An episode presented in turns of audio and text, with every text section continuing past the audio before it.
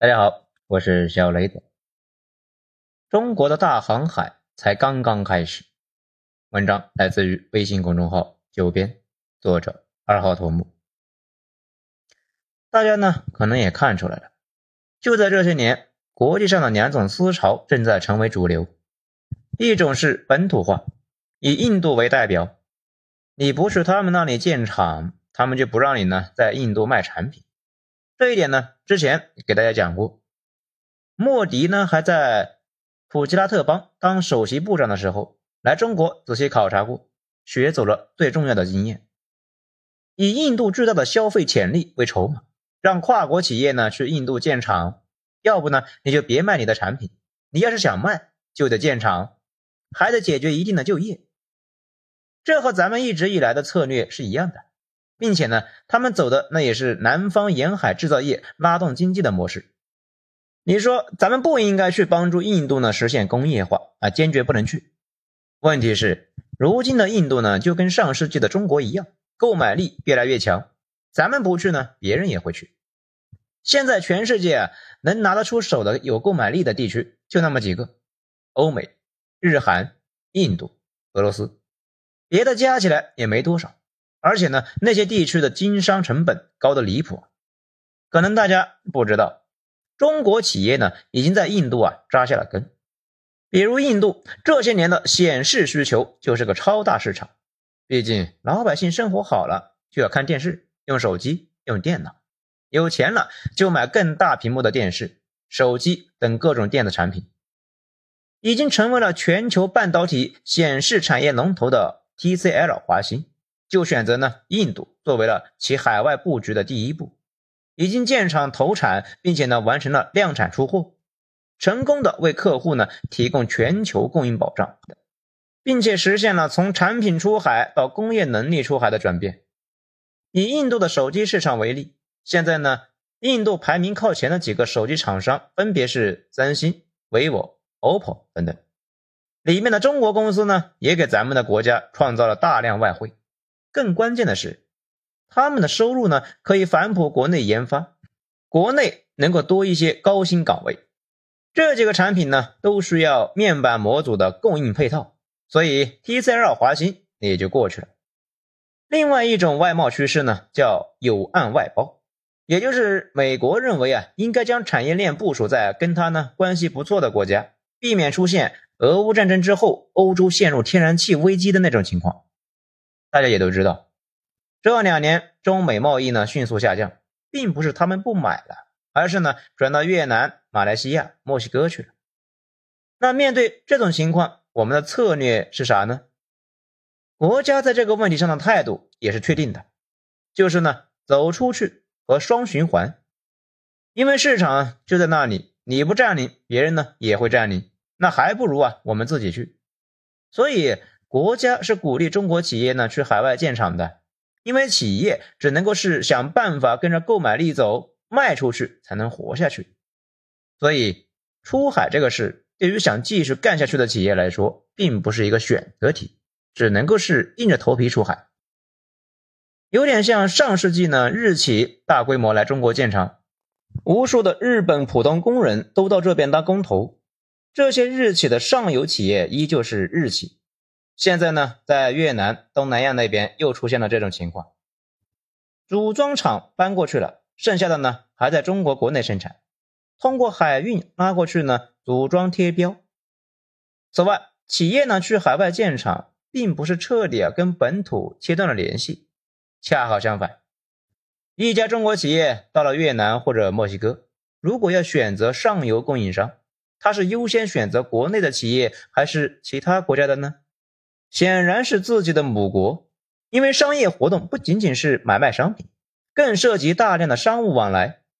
同种同文自然容易呢沟通得多。两个跨国企业总部呢都在中国，总比一个在中国一个在美国容易沟通吧。咱们再以 T C L 为例， T C L 是典型的科技制造业企业，电视、空调、T V 面板、电竞屏幕板、光伏硅片等等，一直呢在全球有巨大的市场份额。他们的制造基地啊遍布全世界，但是核心部件呢主要都是从国内挖过去的。比如 T C L 在墨西哥和美国的边界城市蒂华纳、华雷斯搞了两家工厂，摩卡、NASA 可以呢生产六十五英寸以上的大屏幕电视，然后卖给美国人。美国人看剧看比赛那都喜欢大屏。这两家工厂生产的一部分零件，剩下的呢组装。核心部件也就是面板是由 T C L 华星在中国研发生产供应，走海运送到墨西哥组装，然后呢再走陆运跨过边境卖到美国。这个操作模式看起来有点绕，但却是呢最优产业选择，它支撑着 T C L 在美国业务快速发展。根据二零二三年一到十一月统计， T C L 电视在美国零售量呢已经排名第二，仅次于三星。这里啊多说几句，这几天呢 C E S 展正在美国拉斯维加斯举办，不少人应该听说过，这是全球规模最大的消费电子展会。T C L 在现场呢展示出了不少黑科技，包括一款全球最大的一百一十五英寸的超大屏幕 Q D-Mini L E D 巨幕电视。除此之外 ,T C L 呢还邀请了 N F L 名人堂球员来到了现场互动。T C L 呢去年开始啊成为 N F L 官方合作伙伴。要想占领美国这种成熟的大市场，营销必须是立体式的。不仅仅是卖货这么简单，要用品牌占据心智，打动人心。目前 T C L 呢在全球布局了三十多个体育 I P， 根据各国人民的群众不同喜好精准布局，囊括了足球、篮球、电竞、板球、橄榄球等项目。比如 C B A 中国女篮、 F I B A 国际篮联、美洲杯足球赛、巴西队、西班牙队、意大利队、德国队、阿森纳、美国 N F L 等等等等。相比电视呢，目前大家呢也许更多关注中国新能源汽车的全球化拓展，但客观来看，从全球化这个角度来分析啊，中国电视产业是走在最前列的。 T C L 每年呢出货超过两千万台电视，位居世界第二。巨大的市场份额带来的规模效应，推动了 T C L 华星上游面板产线的建设与研发投入，形成正向循环。所以呢，才催生出最大的一百一十五英寸的超大屏 Q D Mini L E D 巨幕电视这种六边形的顶级产品，继续引领中国电视产业在全球的遥遥领先。而 T C L 下游终端产品丰富的场景应用，也为上游研发提供了研发需求导向与落地支持。这样一来，上下游形成了双向赋能。这也是呢这些年来中国制造摆脱性价比标签往中高端走的重要原因。除了印度和墨西哥， T C L 呢全球制造基地呢体系还包括了越南、印尼、巴西、波兰等国家。以波兰工厂为例，它的员工和厂房那都是波兰本地的，但管理层和核心的生产技术与零部件却来自于中国。 T C L 的海外工厂那都是这个模式，国内的员工到海外呢就成了管理人员，管着那边的本地的工人开展生产，收入那也就大幅上去了，类似于台企的模式。如果采用传统的中国生产组装呢直接出口欧洲的模式，那么在欧盟的法律法规之下，电视类的产品出口关税就高达 百分之十四，价格那就完全没有优势。而在当地建厂，招募当地工人，为当地呢提供纳税，不仅可以让产品受欧洲本土的欢迎，也享受到了关税的减免，同时呢扩大了国内核心部件的出口。这也就是为啥这些年中国对东盟、越南、墨西哥等国的出口暴增，背后呢就是那些出海的中国企业需要继续呢从国内把核心部件、生产设备和耗材运过去。在二零一七年，中国对东盟经济体的出口仅占对美国出口的 百分之六十。 到了今年，中国对东南亚的出口大约啊已达其对美国出口的 百分之一百二。 不是说东南亚呢已经有了美国那样的购买力，他们差得远，而是呢传统的袜子厂和电子厂搬迁了出去，我们这边完全可以通过出口上游更加有附加值、更加有竞争力的产品弥补这种产业迁出的差价。而且类似于 T C L 这一些科技制造企业，很大一部分出口呢为核心器件和材料，相比出口成品，可有效避免呢贸易壁垒，使得海外生产具备成本优势，促使海外营收蛋糕做大。海外做大，反过来会向国内呢订更多的部件，继续拉动出口增长，并且促进国内上游产业的发展，以及形成双循环经济的贡献。 T C L 呢之前测算过，其海外营收每一百美元可带动六十美元的国内出口，而且呢这部分出口啊都属于有很高技术门槛的高端产业，另外四十美元则在当地生产，这部分呢主要是用来服务当地，为当地做贡献，比如培育发展当地制造业供应链体系。当然这一点呢也是考虑到自身供应链稳定而必须做的。此外呢，由于生产基地的扩散，东南亚和越南等这些年的经济水平而明显上升，他们有钱之后就要消费，又会增加对我国的产品需求。大家注意一下就能够发现，这两年呢中国汽车出口大爆发，混得最好的呢就有那个吉利，它生产的比较便宜的车在东南亚卖得很好。比亚迪现在出口呢主要也是针对东南亚，很明显东南亚人收入上来之后也要买车了。而且大家也知道，东南亚最大的电商就是抖音海外版啊加阿里的海外版。东南亚这几年有钱之后需求明显增加。此外呢，大家也要再意识到一个问题，需求是生产之母，没有购买力，再牛逼的企业那也得倒闭啊。我们接下来最重要的事情就是呢，保住购买力，一方面是海外的购买力，另外一方面呢是国内老百姓自己的购买力。只要有人掏钱买我们的东西，现在的这套模式就能够一直运转下去。咱们之前呢就一直在说一件事情，商业是这个世界上最坚韧的东西，就跟生命一样，自有出路。当初拿破仑呢意识到了英国最大的优势就是商业太强，整个欧洲呢到处都是英国和英属殖民地的产品，于是准备封锁欧陆，困死英国。没想到啊，政策开始执行之后，紧接着呢发现自己呢各方面都开始短缺，那些盟友们呢明面上没有办法反抗拿黄的政策，但是私下里边都变成了走私犯，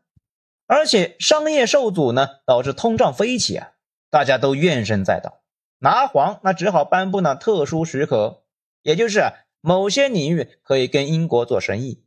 诶，大家看着是不是会很眼熟啊？后来大家呀都没有办法忍受这种封闭的折磨，纷纷呢偷摸的去跟英国做买卖，大陆封锁政策也就名存实亡。可见如果说武力是火，代表着毁灭和征服，那么贸易呢就是水，滋养万物，而且啊不惧封锁，总能够找到自己的出路。只要我们保持开放，没有一块石头啊能够难得住水。两千年前，我们的丝绸就跨越河西走廊、葱岭高原、中亚沙漠，然后到达罗马。尽管那个时候我们几乎对罗马一无所知，可见贸易触角呢会非常非常大，甚至呢比人的想象力更大。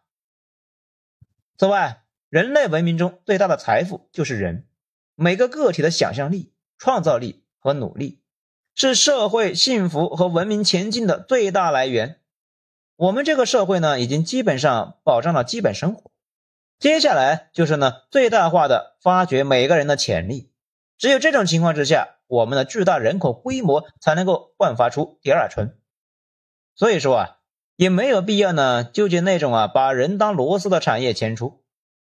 迟早的事，我们呢只能够是接受和面对，并且啊想办法从中获益。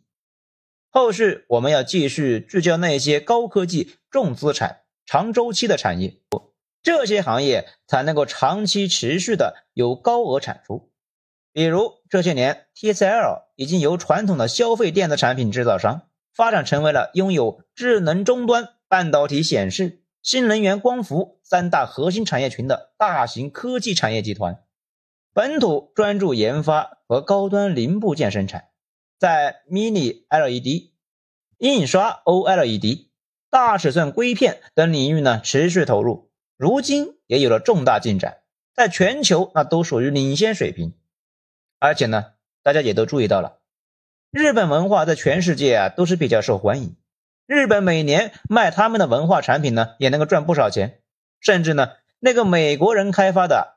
对马岛之魂，那比日本人做的都和风浓重。日本人三十年经济没发展，依旧呢维持着发达国家的生活水平，跟他们卖文化产品有很大关系。低成本高收益。那日本文化是日本政府推广出去的吗？当然不是，主要是靠那一些商业公司给带出去的。如今我们也走到这一步，随着中国公司的大量出海，自觉不自觉的会把文化也当成一种产品卖出去。随着买的人越来越多，文化本身就是一种穿透力极强的商品。最后呢，最近看到一句话，说降低内耗的办法就是允许一切发生。